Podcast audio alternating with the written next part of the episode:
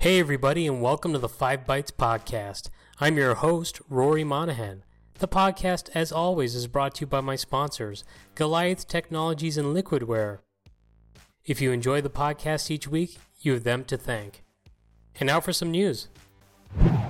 Microsoft have announced that Skype for Business Online will be retired on July 31st, 2021. Between now and then, current Skype for Business online customers will experience no change in service and they'll be able to continue to add new users as needed. However, starting September 1st, 2019, new Office 365 customers will be onboarded directly to Teams for chat, meetings, and calling.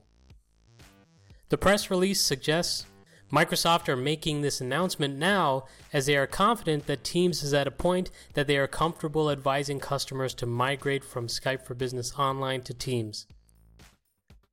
Microsoft have a few features available to help streamline migration from Skype for Business Online to Teams. I saw on Twitter some people were pretty annoyed by this announcement as they feel like they're being pushed towards Teams before they're ready. Certainly, if you're a CSP and you're selling Office 365 as part of your service, that means you really got to get on the Teams train very quickly because September 1st is not very far away.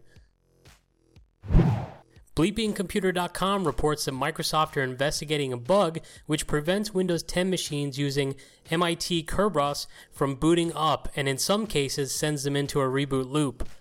Although the article leads with Windows 10 in the headline, it looks like Windows Server 2016 and 2019 are also affected. You can figure out if your systems are potentially impacted by seeing if the following registry key exists. That's HKLM, Software, Microsoft, Windows, Current Version, Policies, System, Kerberos, MIT Realms. Microsoft are working on a resolution for mid August, and in the meantime, advise not installing the updates that cause the issue. If you're on the audio only version of the podcast, I have a list of the Windows Update KBs in the YouTube version of this episode, which is episode 83. You can find that on 5bytespodcast.com, or alternatively, just go to the reference links to find this story and see that list for yourself, which you'll probably want to do to get that registry too, unless you've got a mind to quickly parse through registry keys and find that. Microsoft's sign tool that those experienced with AppX and UWP should be very familiar with has been updated as part of Windows Insider SDK 18495. These changes will allow SignTool to interact with Device Guard signing to remotely sign packages specific to your Azure AD tenant. A user can be enabled with signing permissions and can then authenticate with their Azure AD identity and sign their packages. And obviously, this will apply to MSIX packages too. To deploy packages, you will need to deploy an intermediate certificate to your devices so that it will trust the apps being signed. You download this certificate from the Microsoft Store for Business portal. You can easily deploy this certificate with SCCM Intune or via scripting or any other management product really to your device's root store. The certificate is specific to your Azure AD tenant, so it won't enable other enterprise apps to be deployed. If your users are working across multiple Azure AD environments, then just add the certificate for each tenant to enable the apps to install. Google and VMware have announced a partnership today to make it easier for VMware customers to run their workloads on Google Cloud Platform. The solution was actively developed by a company called CloudSimple, so it wasn't actually developed by VMware or Google themselves, but they're partnering up off the back of it. This is a smart move for both VMware and Google. Azure and AWS are already ahead of them on this, but there's no real shame announcing this now it gives customers more options for where to run their VMware workloads. And with Google Cloud Platform's pricing point, this could well turn some heads. My buddy Andrew Morgan had a great blog post a couple of weeks ago, which which I only just read this week because I procrastinate like that. Sorry, Andrew. He had a unique customer requirement they wanted to grab a copy of an instant clone for doing forensics. And that is obviously a VMware instant clone. By its nature, with constant churning through and creating new clones, it could be hard for forensics to be completed. Once a user logs off, their state is sent to the fiery upside down world. And Andrew actually used an analogy of uh, Mr. Meeseeks from Rick and Morty. Andy came up with a way to get the customer what they needed and goes into great detail, complete with the demo on how it was achieved. What I found interesting in the course of reading the article is that VMware have made the clones much less dependent on the parent VMs than in previous versions of VMware Horizon, which is a very welcome change. I'll share a link for that post with this week's episode on 5bytespodcast.com under reference links for episode 83, and you'll more than likely find it in the description field of whatever podcast platform you use to listen to this episode. The Wall Street Journal have reported that hackers have accessed the personal information of approximately 106 million Capital One card customers and applicants in what is now the largest ever data breach of a big bank. The data includes names, addresses, dates of birth, and self reported income that spans from 2005 to early 2019. The report also suggests up to 140,000 social security numbers and 80,000 bank account numbers may have also been compromised. The data was stored on AWS. The suspect, who has been arrested in connection with the breach, is reported to have worked at AWS between 2015 and 2016. It has been speculated that this breach could cost between 100 to 150 million dollars for Capital One. There is no evidence that the data has been used, but it is said the suspect had intent to post the data online. Apparently, the suspect boasted online about the theft of data, which alerted law enforcement and allowed them to quickly act. The infiltration, or the grab of the data, or the theft of the data, reportedly occurred back in March. From how the article reads, it seems the suspect may have known how to access the data from their time working at AWS, but that seems kind of speculative and just putting two and two together based off of their CV and the fact they worked there. If that is indeed the case, it could raise a need for these cloud providers to scrutinize potential employees more than they do today.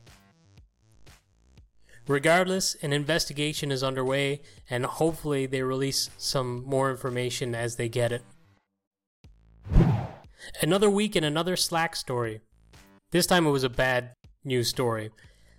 Slack was down for some people on Monday, and based on reports from users, it looks like it lasted for over an hour. Slack made a change that inadvertently caused some performance issues, including messages failing to send, some customers had trouble accessing their Slack workspaces entirely. They identified the cause and reverted the change which led to the problem, and that resolved the issue. The Hacker News published details this week of a mining malware botnet, which includes a module that scans the internet for Windows RDP servers vulnerable to Bluekeep, which is, of course, the major RDP vulnerability that we all likely had to frantically patch against a couple of months ago.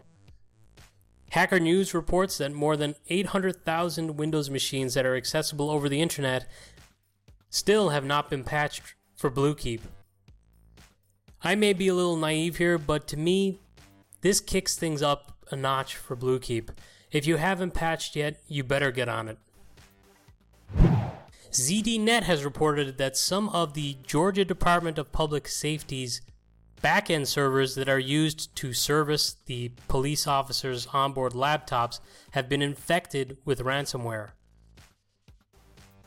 It's reported that an officer first saw a message on a laptop and it quickly spread within the department, and they reacted by taking services like email, public websites, and back end app servers offline to contain the infection.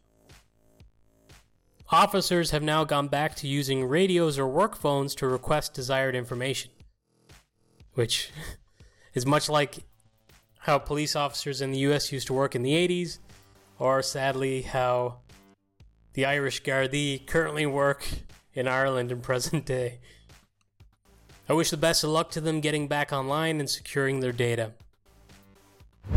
Malware Tech Blog on Twitter, the man who helped stop the spread of WannaCry by registering a domain that acted as a kill switch to stop the malware in its tracks, was sentenced this week for his part in developing and selling malware.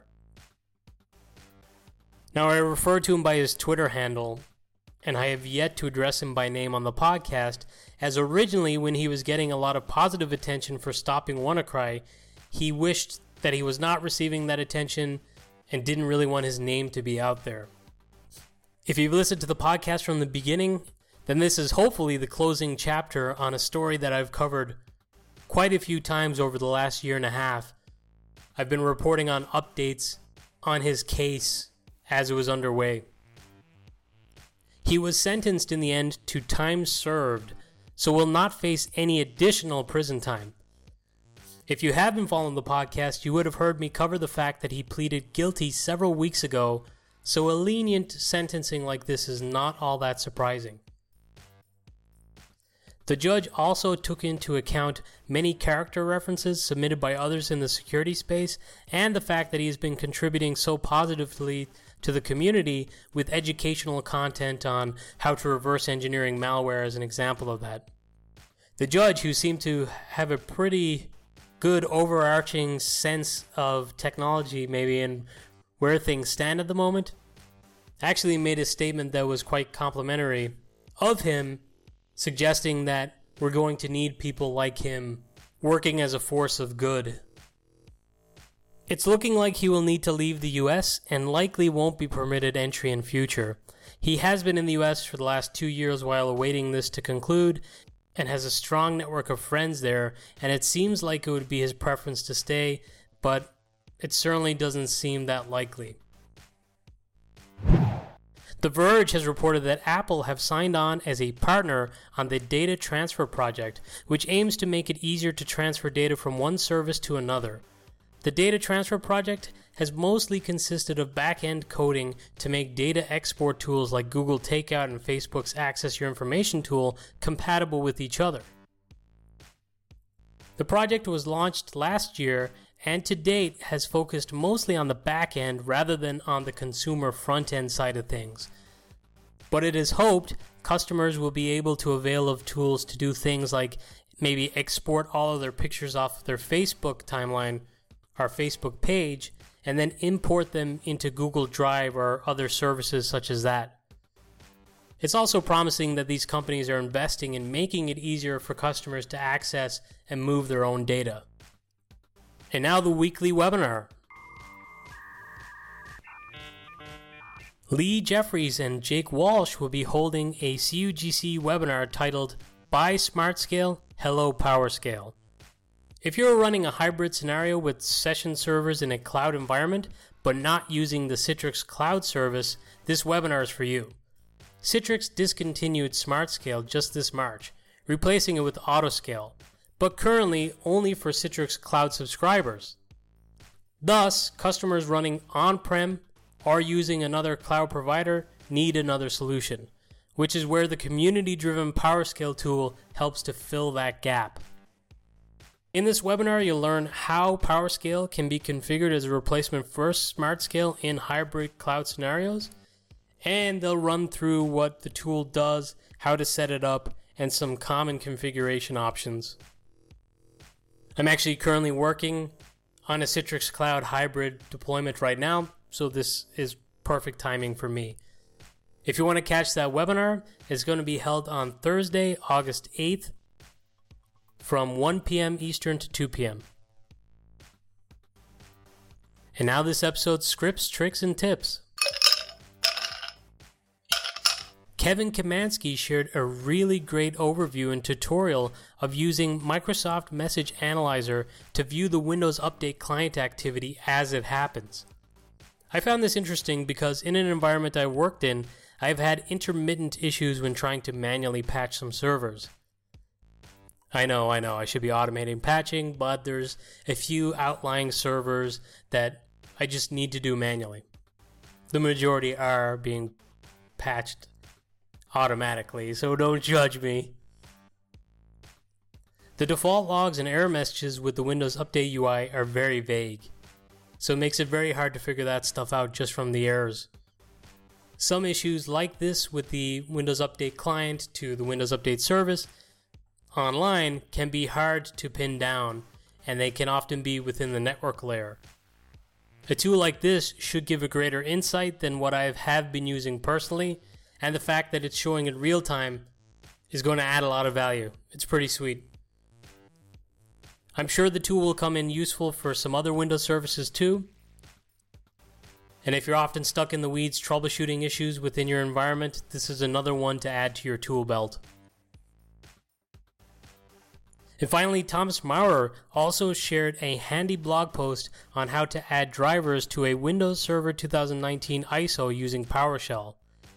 And this one was actually pretty good timing for me too, as I'm rebuilding my home lab now that I've moved back home to Ireland.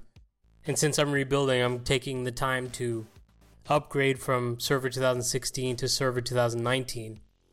So, of course, it's going to be that slow, methodical process of my hardware predating the release of 2019, figuring out which ones will support Server 2019, finding the right drivers, possibly extracting drivers because the installer won't work, and then just, ugh, you know, I'm sure you've all been through it before. But having this PowerShell capability to just inject them into the ISO will hopefully help me safeguard myself and make the thing a lot quicker in future when I have to rebuild my lab. And finally, the kickoff of the first match for the FA Premier League is right around the corner. So, this is probably going to be the second last time I mention this on the podcast. But I am running a Fantasy Premier League competition. The winner will get their jersey of choice.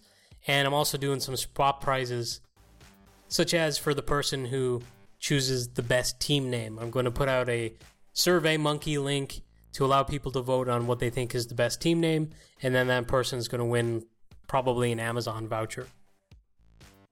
If you're into it and you're going to create a team anyways, why not just go to my link, sign up, you'll get my league code, and then you can join the league and be in with a chance of winning. And that's it for another week. Thank you all so much for listening.